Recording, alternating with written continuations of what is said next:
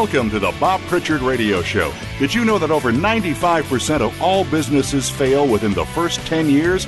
By listening in to what Bob's guests have to say, plus direction from Bob Pritchard himself, it's our intention that you won't be among those statistics. Now, here's your host, Bob Pritchard. Hello, world. Welcome to the 347th episode of the Bob Pritchard Radio Show on Voice America Business Channel. And we're broadcasting in this eighth year. God, the time's flown. I can remember when I did the very first one.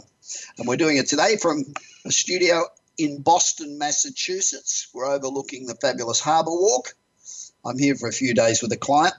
The weather's absolutely beautiful. I'm really enjoying it. I haven't spent that much time in Boston, but it's very nice. When it comes to tech hubs, you know, many entrepreneurs think they need to be based in Silicon Valley or Silicon Beach, which is here in Los Angeles, or maybe fast growing Austin, which incidentally is a fantastic city. But there's renewed energy present throughout Boston and the entire region that's making Beantown a tech mecca in its own right.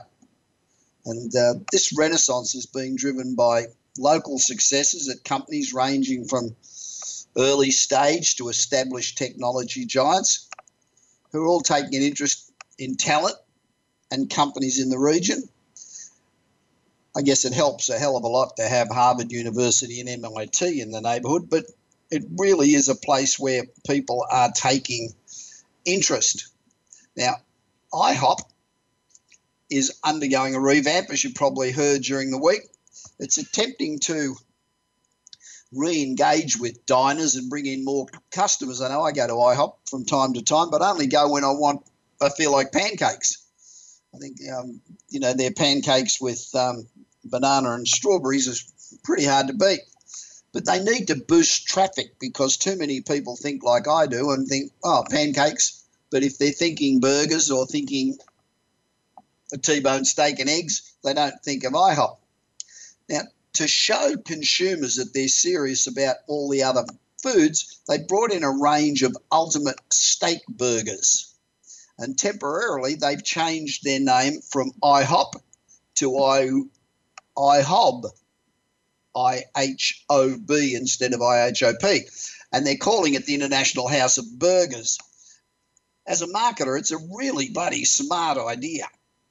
And IHOP's um, parent company Dine Brands believes that this menu innovation as a strategy is going to boost traffic, and I think it will. I'm going to go in and try the burgers because they look pretty good in the TV ads. So the change from International House of Pancakes the International House of Burgers is not permanent, and it's going to continue to serve their pancakes. And the IHOB campaign is a new strategy to bring people that want something else apart from pancakes as it doubles down on their innovation. When IHOP announced that they were changing to IHOB, flipping the P to a B, they put signs out some of their outside some of their buildings with the IHOB, and uh, Twitter and Facebook just lit up about what the hell is happening. But the message behind the IHOB madness is the launch of the steak burgers, which is seven burger lineup, which they look great. There's the big brunch burger and the cowboy barbecue burger, the double decker monster burger, and a couple of others that I can't remember at the minute. And uh, the burgers are available all at all IHOP locations, IHOB locations, with limited fries and a drink at six ninety nine. So that's a pretty good price. And uh, in addition to transforming into IHOB on Twitter and Facebook and everywhere else, they um, changed its name at all its flagship locations and it's running a national IHOB ad campaign on television. The change goal is to change the minds of people, I guess, like me, who just uh, go in for pancakes. But for the IHOB name to be successful, they need to persuade customers to visit the place more often and try these other foods. Now, the so let's see how it goes. But from a marketing perspective, it's a bloody good campaign, smart idea, And I can imagine when some smart marketing guy pitched it at a board meeting, they all looked at him like he was crazy. But uh, I think so far it's been very successful. Now, for the fast, fast, for the past couple of years, China's Sunway Taihu Light, I guess that's how you pronounce it, has been the world's fastest computer ranked by computer scientists. And for the past five years, China's owned the title. So they've won it for five years, and the last two years with this new Taihui Light computer. But as of last Friday, a US made supercomputer by IBM called Summit tops the rankings for the first time since 2012. You beauty. And according to IBM, we're talking about 200 petaflops fast. Now, that's a processing rate of 200 quadrillion calculations per second. Now, if you want to know how fast that is, it's 200,000 trillion calculations per second. So if you try to put some sort of comparison on it, if every person in the world, all eight and a half billion of them, spent every second, every day for a year, so that's eight and a half billion people all doing a calculation every second, 24 hours a day for 365, we would not get close to what this $200 million super machine can do in just one single second. Now, as you know, with your computer, when you use your computer a lot, it gets hot, right? Even your little laptop gets hot. Now, just imagine trying to keep this mega supercomputer with all its chips cool. Well, it takes refrigerators, which occupy the space of two tennis courts, and use 4,000 gallons of cold water a minute to cool the 37,000 processes that it uses. That's two tennis courts of refrigerators and 4,000 gallons of water a minute to keep the thing cool. Wow. So while cloud computing is stealing a lot of thunder, experts believe that high performance computing still a necessity for national security, for science, and for an economic competitiveness. And it's the first computer of its kind to handle machine learning, neural networks, and other AI applications. We'll see how good it is. Now, Summit's now operating at twice the speed of the fastest Chinese computer. So that gives us a bit of an advantage. It's about time we get it. Well, we've only got an advantage until the Chinese copy it, I suppose. So, do you get my um, 30 second daily newsletter, 30 seconds to read it. We've now got about 1.75 million daily subscribers. We get dozens and dozens and dozens more every single day. We try to make it so that it just takes 30 seconds to read, but sometimes it goes a bit longer. And every day we tackle a different subject from things like Hyperloop and autonomous cars and blockchain and and um, cryptocurrencies. Pretty much everything you can think about if it's about business. Now tomorrow's newsletter is about tech sales, and you know when people think about um, tech, they usually think of developers, programmers, and engineers. But actually, there's another job that none of us think of, that it is just as important, if not more important, than developers, programmers, and engineers. It's tech salespeople that bring products to life and translate them into meaningful things that consumers need. Without a good sales team, new products will likely fail. So that's tomorrow's newsletter. It's very interesting. And if you don't get the newsletter, go to my website, bobpritchard.com, and enroll. Saw something interesting also the other day. Traditionally, the when you sit there and think about um, majority of tech investors and startups, you think of California, Silicon Beach, Silicon Valley, New York, Massachusetts. And as of last year, 76% of all venture capital went into those three areas. The San Francisco Bay Area, of course, is regarded as the global mecca for technology and innovation and venture capital, of course.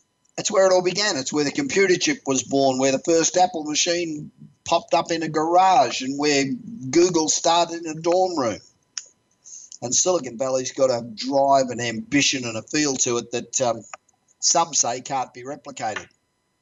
But on the downside, and I was there a couple of weeks ago visiting my son at Google, San Francisco is now congested. The drive from San Francisco to Silicon Valley is an absolute bloody nightmare. And it's unbelievably expensive. You know, I thought New York was expensive, for example. Silicon Valley is just ridiculous. And so what's happened is major tech centers are developing all over the place in Boston and Austin and Seattle, amongst other amongst other places. But they're predicting that in the next few years, 90% of all technology market capitalization capitalization will be outside of Silicon Valley.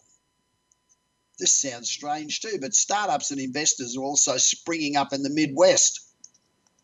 The Midwest's home to 150 Fortune 500 companies. Who'd have thought? I always think, you know, being a Californian, I always think of Midwest as, I don't know, cornfields. But 150 Fortune 500 companies, 25% of all US computer science graduates and 60% of the country's manufacturing base. It's a large, large, large market, making up 19% of America's GDP. And 19% of all US patents originate in the Midwest. It's also, as we know, got some of the top universities in the nation University of Chicago, Notre Dame, uh, Northwestern, Wisconsin, Mich- Michigan, Illinois, Carnegie Mellon, M, M, you know, MIT. So it's got everything out there. Despite this, the Midwest accounts for only 5% of all venture capital funding. And a growing number of Silicon Valley VCs are looking favourable at the Midwest. Steve Case, JD Vance, Jeff Bezos, Eric Schmidt, Howard Schultz, they've all backed $150 million Midwest startup fund and lots of other projects. So last year, the total investment in Midwestern companies was at 4.5 billion, and 37 companies in the region exited for a value of 5.1 billion. And 12 months before that, it was only 1.6 billion. So it's gone up nearly 400% in one year. That's pretty fantastic. And the Nebraska Angels, a network of 60 angel investors who have who have invested 11 million in local startups say that it's not that companies are moving to the Midwest, it's just that Midwest startups and early stage companies are choosing to stay there rather than go to places like San Francisco where they run out of money very quickly.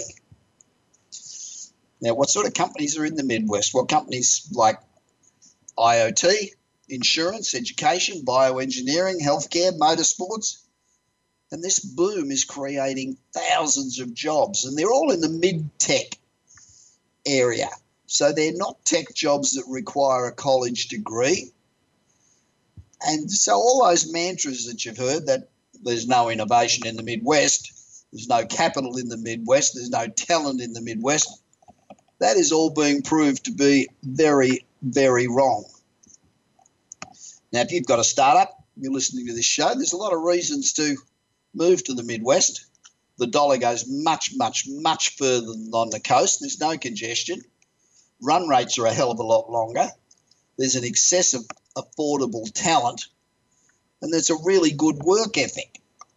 And you look at it in San Francisco, a software engineer makes mm, 125 to 150k a year, and top talent can get up to 500k a year.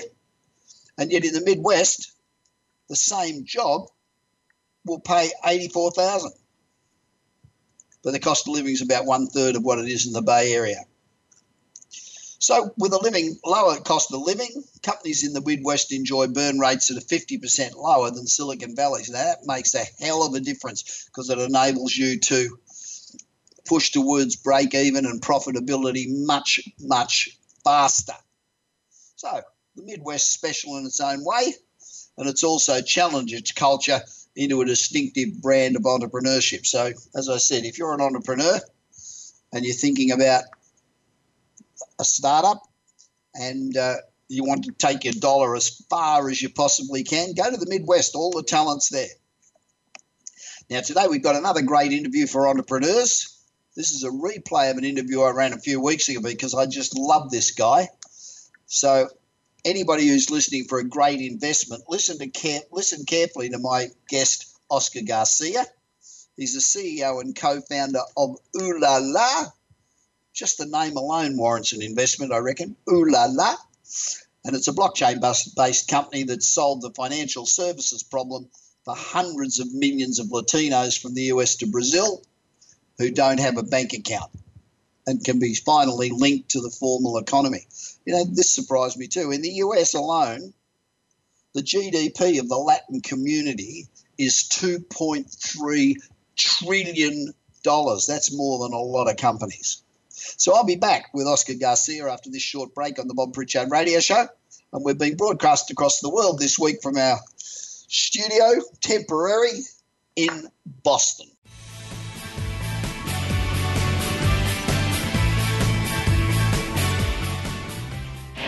Do you want your business to achieve results you never thought possible?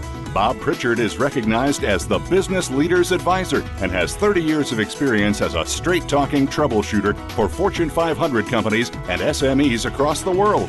Whether you need a checkup across all departments of your business or simply want to improve marketing, advertising, performance measurement, or some other area, Bob Pritchard will work his magic so you can blow away your competition. Bob Pritchard is also one of the most in demand speakers in the world. Over 1,500 clients on five continents and countless standing ovations are a testament to how he changes the fortunes of business. Pick up Bob's new book, Kick Ass Business and Marketing Secrets, at your nearest bookstore or visit Bob's website at www.bobpritchard.com. Remember, if you want to be successful, call Bob Pritchard now. Worldwide phone numbers and more information can be found at bobpritchard.com.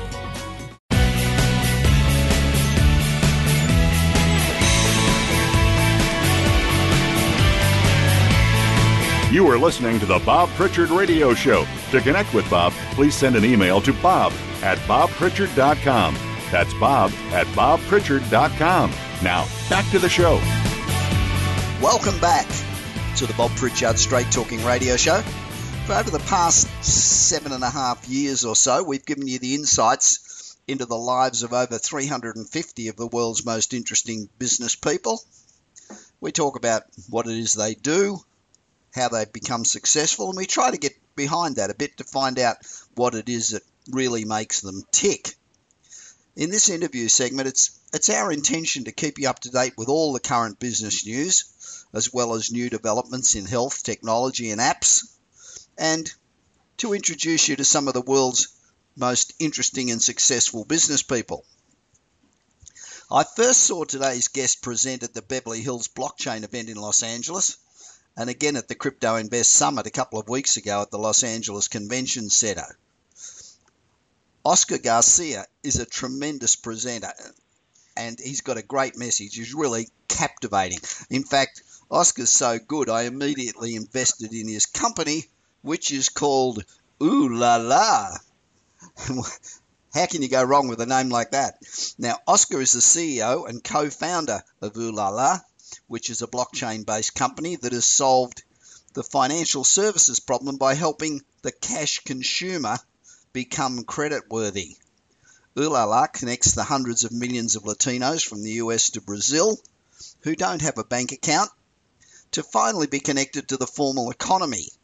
In the US alone, the Latino GDP is a staggering 2.3 trillion dollars. That's two thousand three hundred million dollars. That's a hell of a lot of loot that um, is going uncaptured. So it's really difficult and expensive to be poor. You know, particularly if you're one of the large segment of the Hispanic population who don't have a bank account or a credit card. You know, you're typically transact in cash only environment where you wait in long lines to pay bills or to send money back home. And when you're paying cash, it often costs you more. And banks charge you 29 bucks a month for a checking account. Their overdraft fees, cash checking business charge, they charge high fees to cash your check. And remittance companies charge higher fees, and that reduces the amount of money that arrives where it's needed most. So these factors exacerbate the chasm between rich and poor.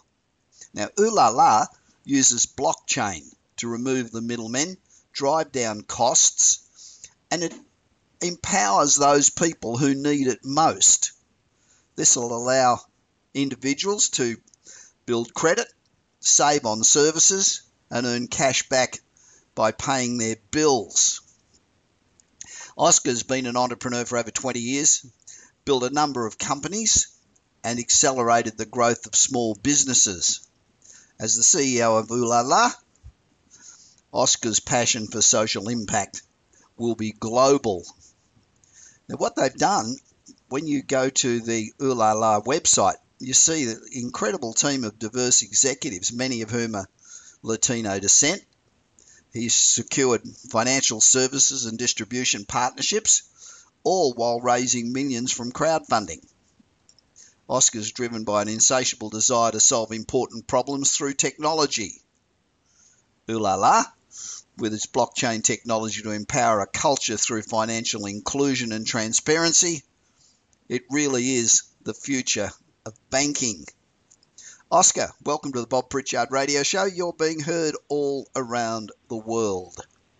Bob, thank you. Uh, that was one of the best introductions. I honestly am thinking you don't need me on the show. We got you. so, what was the motivation for Ooh La La? Did you just wake up at three o'clock in the morning one day and go, Ooh La La, what a great idea? How did that come about? Well, the, the business idea came about because of a, I would say, a disrespect four years ago. Uh, I was working with a, uh, I was working with a Hector Barreto who used to head up the SBA under George W. Bush. I was the vice president. He was the president. There was an owner of a company that we brought the Latin community to, and we brought them over sixty million dollars in revenue in a short period of time, under nine months. Wow. And unfortunately, he failed the Latin community. He failed to keep his promises to the community. And for me, I've always looked for a product or a service that can actually do what they say they're going to do, do it right, uh, fulfill your commitment, and this demographic will reward you. So it really came about because of four years ago, uh, a failed business taught me the lessons, and I wanted to do it right. Okay, I've got to ask you about the name. I love the name. Ooh la la! It's just it's fantastic. How did you come up with the name? Well, Ooh la la stands for Universal Utility Loading Application and Lending Appliance. That's what it really means. So when you really when you look at Ooh la la, the the real way to spell it is like O H something, right? Yeah. Um, we, because of the universal utility aspect of it, it just created that UU aspect of it, and the the you know the loading application squared you know equals the la la. Yeah. Really, that's where it came from. It, it's something unique. It's like an Amazon sounding name, but it really serves a purpose. It's a fabulous name. I love it. So, why are you specifically looking to help unbanked Latinos? Is that hard to well, penetrate? Bob, is it hard to penetrate that market? Do, do they trust the system?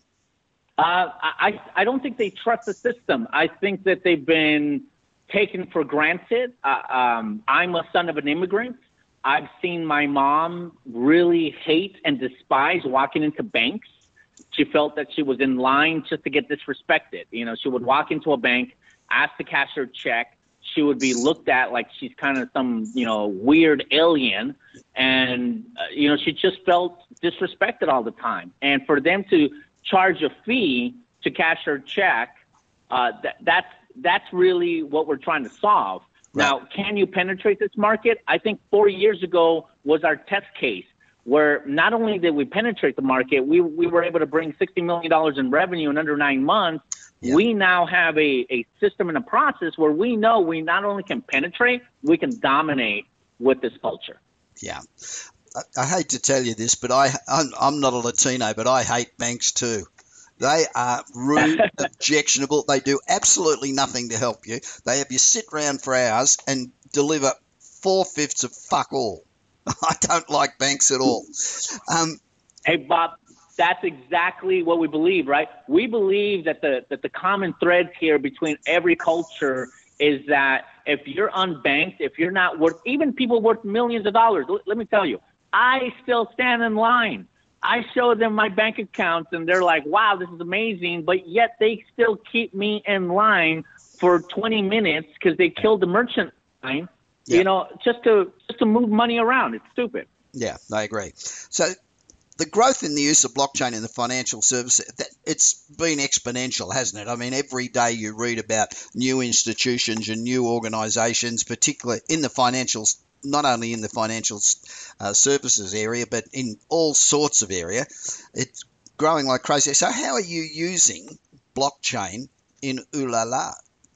Well, we, we started looking at how we can actually log these transactions for underbanked individuals that you know, in some cases, they're legally here in the United States, other times they're not. But what we can all share in common is that we're, we're all citizens of the world. Yep. So why not create a platform that actually empowers every citizen in the world? Uh, blockchain technology gave us the ability to have a completely decentralized, immutable record. Now, that's the key. Blockchain is the ability where you can have several different computers actually, or seven different nodes actually verify that that transaction happened, right? That transaction happened. When you have that, you no longer are a, a byproduct of a big institution like a Wells Fargo that says this happened because I say it happened. No, yeah. it's not because they say it happened. It's because there's verifiable proof that it happened. That's what blockchain does.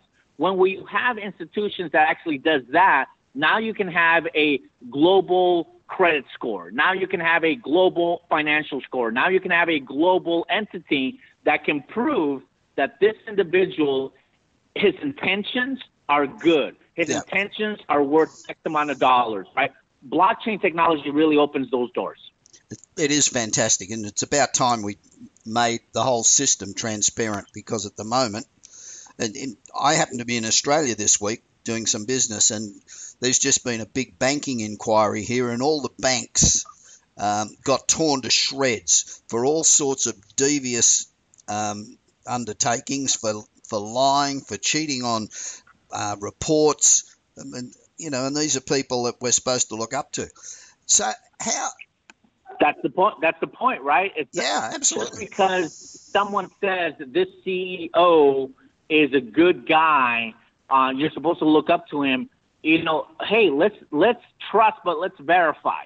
Blockchain technology is that ability to verify, and that way nobody can change the record, nobody can lie, steal, and cheat. That's yeah. the whole purpose. Great. So, do when you when you're out talking to um, unbanked Latinos, do you do you emphasize the blockchain? I mean, do they know what the blockchain is, or have any idea how it works? No, all they care about is that their business is being respected. They're being shown a new system that, for some reason, can verify who they are, and for some reason, can help them obtain microcredit loans. Right. They don't know what they don't know, right? Like, do you actually know how TCP/IP and Voice over IP works on your cell phone? Because sometimes you're on the carrier's line, other times when you're calling someone internationally, you're going over a VoIP system. Yeah. So do people really know how their cell phone transactions are being done? No. But the cell phone companies are able to route two different systems, one yeah. that's theirs and one that's VoIP, in order to get the call across internationally. Yeah. We are exactly like that. We're, we're a, a technology company that uses blockchain, which is our carrier, if you will, that can verify and make things happen. Money goes from point A to point B. How it happens or how it works, most people don't care as long as they, there's good customer service, great value, and something that that can reward them for doing the activities that they're doing. Right. So, what blockchain are you on, and why did you choose that particular one? Well, we use multi chain, which gives us the ability to have our own blockchain in several different countries. So, a lot of people always ask us, why aren't you on the ERC20 Ethereum yeah. contract? And it, the short answer is when a lot of people are using it, it's bogged down. You can't go to a Starbucks and actually order a mochaccino cappuccino and wait two hours to have a transaction verified. That's we don't want that to happen. Yeah, that, that's the problem right now of, of current blockchains and cryptocurrency, right? With, yeah. Whether it's Bitcoin, Ethereum, uh, Bitcoin Cash, that's that prevents it going mainstream into the transactional level. So what do we do? We actually used multi-chain that gave us the ability to have smart contracts that we can add or take away from. And not only that, but it can give us the ability to have separate blockchains with separate rules in separate countries. So the United States has certain rules. They say we want things done in an ABC fashion. Yeah. So Mexico says, yeah, that's great, but we want you to add C, D, E, and F. So because of multi-chain, we're able to create slightly different blockchains and then link them together to make a multi-chain blockchain environment for every country and be vi- viable for those countries' laws. We believe that that's smarter, that's better. At the end of the day, we batch out our transactions. We don't do our transactions on the blockchain on a second by second basis. We learned the lessons on the merchant service industry where you batch out all transactions at the end of the day where the load is less. So that way you have one transactional uh, scenario instead of multi transactions that happen on a second by second basis. Right. Well, do you reckon this is off your subject for a minute, but do you think that EOS is going to change, um, going to be a better solution than Ethereum? Well, I, I, believe any technology that speeds up the transactional history and lowers the cost of it is definitely going to be a better boat. EOS is on a rise.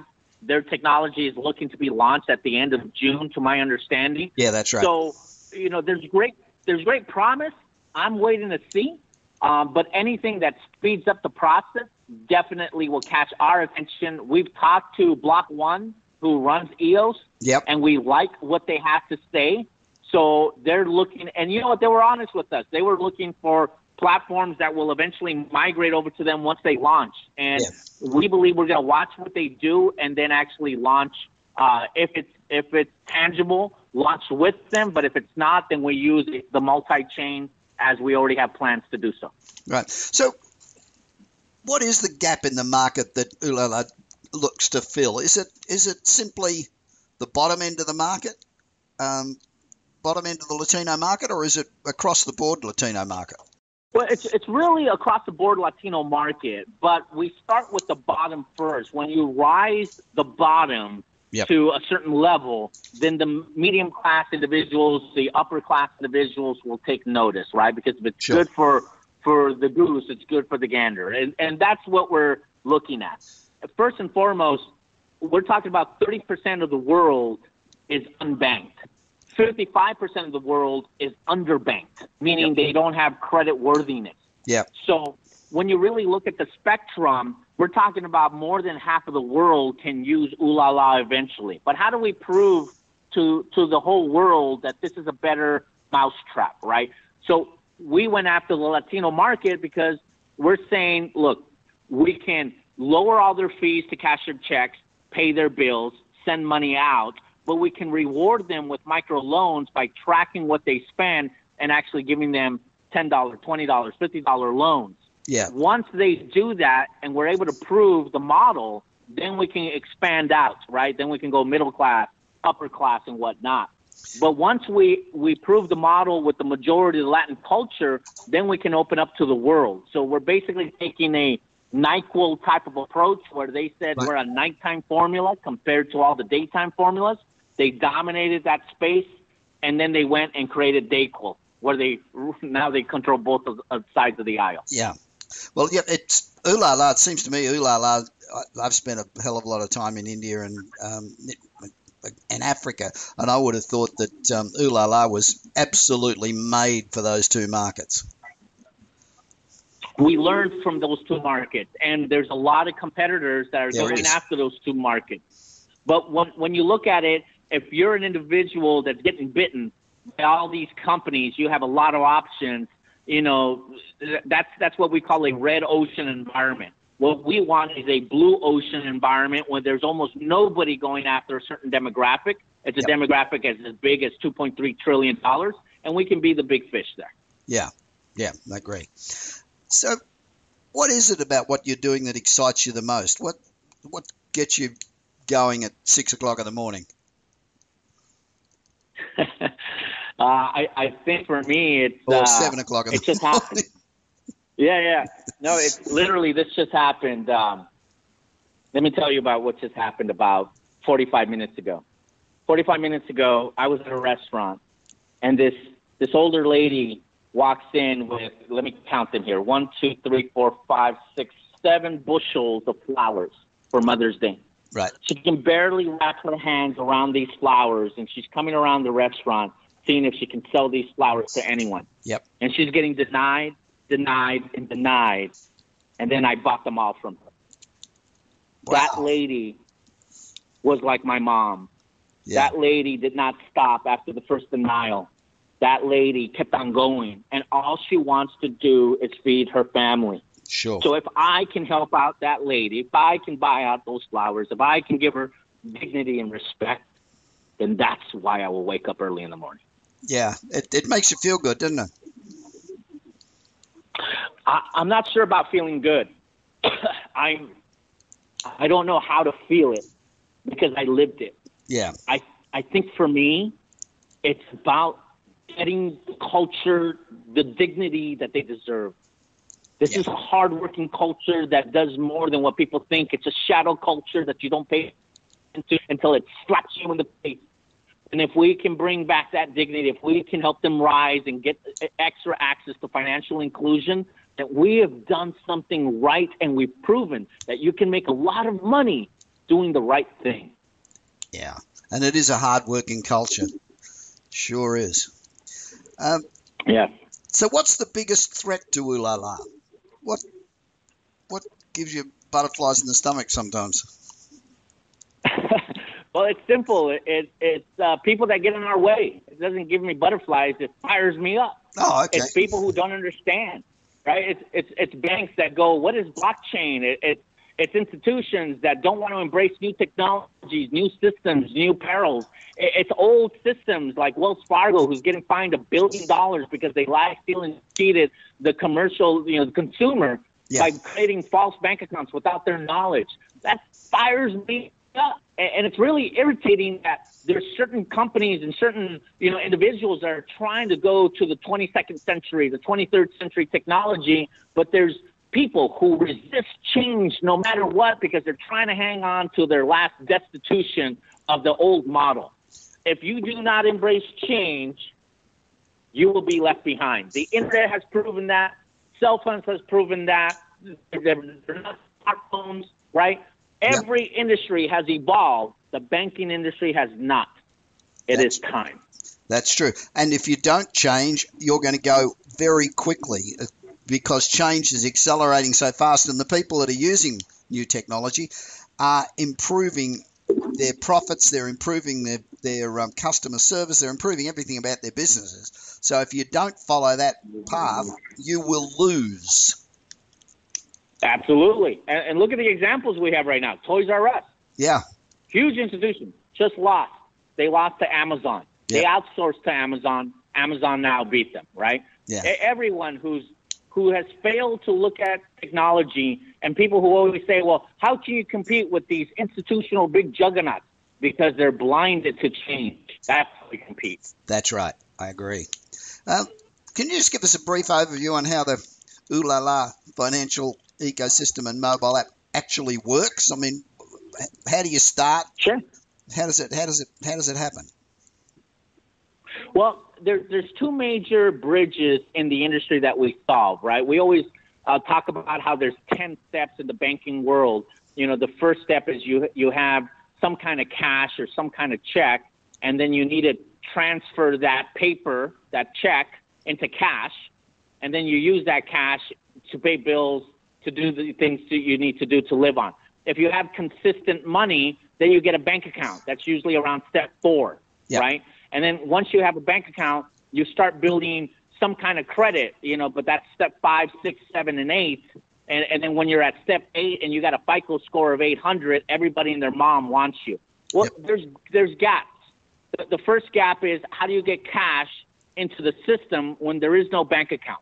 The second gap is how do you kickstart credit when most institutions won't give you things until you take out a thousand dollars or more on some kind of item. Yeah. So what we did first, what our phase one is, is turning as many people, and I'm saying this again, people, into walking, talking bank tellers. Yep. Because the same way the the Airbnbs of the world turned houses into hotels or apartments into hotels, we believe that peer-to-peer banking is the next evolution of the financial sector. Yep. So if an individual who has money into the system can help another individual who's new to the system load fifty dollars, load hundred dollars in cash Yep. into the system by mean by simply being united to being shown that hey, listen, I can help you load hundred dollars for a fee of two dollars. Yep. If that fee is acceptable to you, you hit agree, you get matched up, he hits agree. There's an escrow system. You meet, you give that person cash, he hits the button. We're watching the transaction on every step. And then we move the money from his account to your account. Now you have that money accessible digitally. So what does that mean? That means your money now has a virtual Visa card attached to it.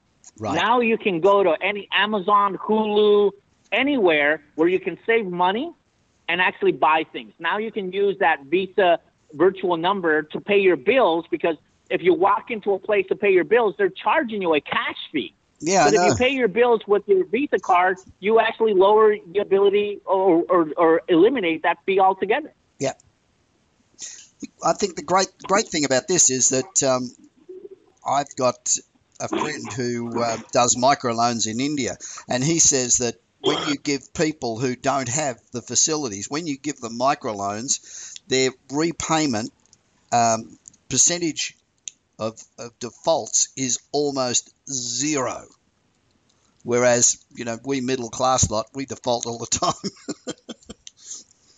Isn't that amazing, right? the, the the facade of the industry says that the lowest people in the totem pole will not pay their bill. Yeah. and, and really it's the other way around, It is the right? other way the around. yeah. Right? The people who need it most want to pay it back because there's not that many people that will trust them with it. So that way, it, it's almost 100%. Our our numbers show 98.5% repayment uh, from the Latino market. Yeah. It's phenomenal. Well, my, my, my friend who does the thing in, in India was saying that it's about 99% um, that meet their obligations, which is amazing. Um, phenomenal. The, the company tagline, empowering you, what's the social impact that you wish to have on the Latino demographic? What do you, what do you want them to achieve out of this, apart from improving Well- their credit? Well, it's it's it's really um, self-respect and the ability for them to know that all their activities can really empower them. You know, every one of their activities can help them grow as a financial financially feasible individual. Empowering you, and, and our logo actually signifies that. It's a, it's really a power symbol Yeah. tilted to the right with the letter U right into it, right? Yeah. So when you press the button and it empowers you, it empowers all your activity, empowers all your financial credibility, it empowers merchants to give micro loans to individuals. That's really going to be our phase two. So empowering you is really all about empowering not just the individual, but the merchant to actually give microcredit loans and reward programs to consumers. So we really want people to take that message to heart the more they're in control of their life, the more they control their money, the more they keep more of their money, the more they can actually give to their immediate family and to society. The um, do you expect that initially most of the um, matching loans, if you like, loan and, and requests, is, is going to come from the Latino community, or do you think that it's going to be much more broad based than that? Well, it's definitely going to come from the Latino community because we're targeting the Latino community first. I, I think our our rollout process is like 80% Latino, 20% everyone else. Right. So we do expect a good chunk of that of of the micro loans to be requested by the Latino uh, market. Uh, we have different type of partnerships going on right now with the insurance industry where they're going to be pushing the education to the Latino market on what they can do with our platform. Right. So we do expect the insurance industry to help guide the Latino market. So the short answer is yes, definitely it's going to come from the Latino market. How um how easy is the Latino market to reach with messages? Is it is it you know some of it's underground, some of it's underground, and uh, so how do you reach them? Is there common media that they they follow? social media is that popular? How, no, how, how do you reach that? Social media is yeah, social media is really popular, but we don't need that. We have community trusted advisors that we're targeting that already deal with the demographic. Most of these advisors are people that have followings in the thousands, if not hundreds of thousands of individuals. So when that individual says, you know, influencers, right, in general, yeah, yeah. when they say, do this because it does this for you, people migrate and go, curiosity strikes, they go try it, right? right? That is more impactful than the social media campaign of a commercial for 30 seconds that doesn't really say shit to you, right? We really want people to be touched with their hearts and, and be rewarded with their wallets. Right. So who who are these influencers? Are they sports stars or pop stars or business people? Or no, no business people like Veronica's Insurance. Right. Uh, Veronica's Insurance is a big popular insurance house over here in Southern California. Her billboards are almost everywhere. Yep. So it's individuals like her. Uh, and there's more examples of these insurance individuals where people have been hearing about these individuals for decades. And now we can go to them, partner up with them, and actually have them tell people this is good and this is why they're good. So, uh, Latino um, is the Latino public extremely loyal to certain brands or certain individuals, uh, certain personalities? I, am not sure if they're loyal to a brand, but they're loyal to a brand if that brand is loyal to them. Right. Right. When when when a Wells Fargo, as big of a brand that is, has been caught, you know, overfeeding to death the Latin culture, brand does not matter. What right. matters is customer service, respect, dignity. That's what matters to the culture, right? People are willing to pay for value. People are willing to pay for customer service. People are willing to pay quite a bit of money. But when you take away the infrastructure of a, of a reward system, uh, then why should they pay, right? Why should they pay for low customer service? Why should sure. they pay high fees for people who are just disrespecting them? There's no reason to do that in this world anymore, right? The internet is here to empower. Technology is a force multiplier. Uh, once we show them the value and reward system they'll get from Uulala, this is going to be a no-brainer to the culture. Great. So, what's the best way for our listeners to find out more about Uulala? I love that. Well, I, they, I, just can, love that name. Yeah. you love that name, Bob. Um, you can easily go to token sale dot uulala.io. That's tokensale.uulala dot io, which means input output. By the way, a lot of people go, well, what, you know, why aren't you a dot com? We right. like the input output. So tokensale.uulala.io is where they can get all the latest information. They can see our videos. We have product demonstrations there. Um, they can see why NASDAQ uh, why we were at the Nasdaq Tower and in Times Square, educating you know people at Nasdaq's boardroom, um, so they can really get a good idea of what we do. Uh, obviously, people can read the articles from the Huffington Post, Yahoo Finance, Forbes, Inc., just to name a few. Yeah. So they can see what those institutions have been saying about our platform. Well, Oscar, unfortunately, we're out of time, but um, thanks very much for speaking with me on the Bob Pritchard radio show. It was great to catch up with you the last couple of times, and uh, I hope we see each other again soon. And you can learn more. Well, I, sorry, go on. No, I was just going to say, you know, thank you to you for your support, for your commitment for us. I, I greatly appreciate you saying you're one of our investors. Uh, you know, for all transparency, I did not know that, so I'm very glad to hear that from you.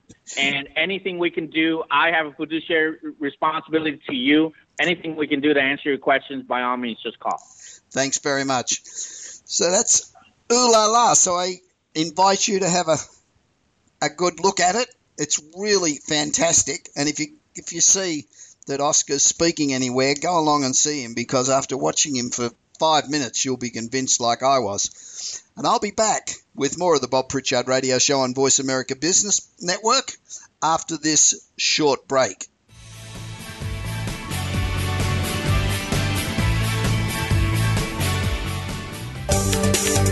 From the boardroom to you, Voice America Business Network.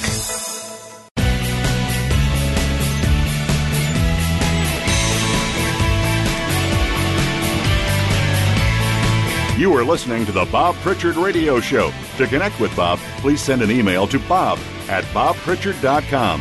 That's bob at bobpritchard.com. Now, back to the show. Welcome back to the Bob Pritchard Straight Talking. Absolutely no bullshit business radio show on Voice America Business Network. And we're broadcasting today for a temporary studio overlooking the beautiful Boston Harbour.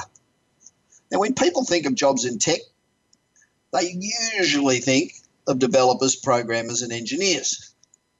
But there's another tech job that is just as important, if not more important, than the creatives who design and produce tech products. That's the guys in sales. Sales is absolutely critical because without sales, eh, eh, your new product is going to fail. Now, it's impossible to scale and sustain most software platforms today without a really capable, highly trained sales team. Now, I've been hiring salespeople for 50 years, and it is a it's bloody hard to get good ones. And today, you need people who can understand the technical aspects of, of what you're doing if, if they're in tech. So, indeed, many of the most qualified cloud software companies, the sales quads, and often the salary packages, are just as big as the technical teams. So if you might have a tech earning 200 grand, you've probably got a salesman out there earning 200 grand too. So the innovation boom hasn't just created an outsized demand for IT pros; it's created a tremendous demand for salespeople. And while there's a hell of a lot of IT pros around, great salespeople are as scarce as hen's teeth. And for all the strength and burgeoning tech scene, from great universities to growing investment and thriving regional hubs, senior sales talent is not one of those things that is burgeoning. According to a survey by Wilfrid Laurier University, seven out of 10 high growth tech companies struggle to obtain executive level sales and marketing talent. So, getting the technologists is not the problem. And a 2018 Randstad report shows that tech sales rep is the second most in demand job with extreme demand for B2B reps. So it's the second most in demand job is sales. So worldwide, sales talent from entry level to senior executive ranks among the top three hardest skills to find, according to Manpower. So technology sales is a true vocation but uh, requiring the tech savvy to understand the products inside and out. If you don't know your product, you're dead. And the business set, sense to network with leaders inside large companies. And you need the people skills, and that's critical in sales to make this all seem effortless. And doing the job well requires training and continuous learning because the acceleration in technology is extraordinary. So, offering competitive salary and commission packages is a crucial first step. But equally important is, you know, you've got to properly frame the mission behind your company, how you're changing the world or how you're doing at least your small part. And on the job training is equally as important because you've got to keep these people right up to date with the latest and greatest. And it's the sales team that helps keep the lights on at any company. You may have an extraordinary product. You might have brilliant engineers. You might be turning out the greatest stuff on the planet. But if you can't convince somebody to actually fork over money for your widget, you're not going to be in business for very long. Now, we often talk about cryptocurrencies on this show, and if you don't have digital assets already, now's the time to start, even if you start small. And I urge you to go to the Crypto Invest Summit in about two months at the Los Angeles Convention Center.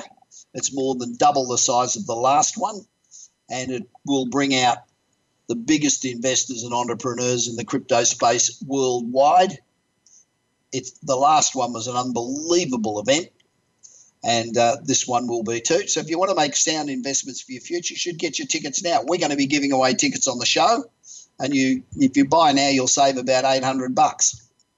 Now remember, if you're not living on the edge, you're taking up too much space. It's easier and it's more rewarding to do the impossible than it is to do the ordinary. Any bastard can do the ordinary. And if you're always trying to be normal, you'll never know how amazing you can be if you decide for a little while to go rogue. So I hope you can join me again next Tuesday when I'll be broadcasting again from Los Angeles. In the meanwhile, continue to be successful because the alternative to being successful really sucks. This is Bob Pritchard. You've been listening to the Bob Pritchard Radio Show. Please join us again next Tuesday at 8 p.m. Eastern Time, 5 p.m. Pacific Time on the Voice America Business Channel. Until then, enjoy another week of success in your business and your life.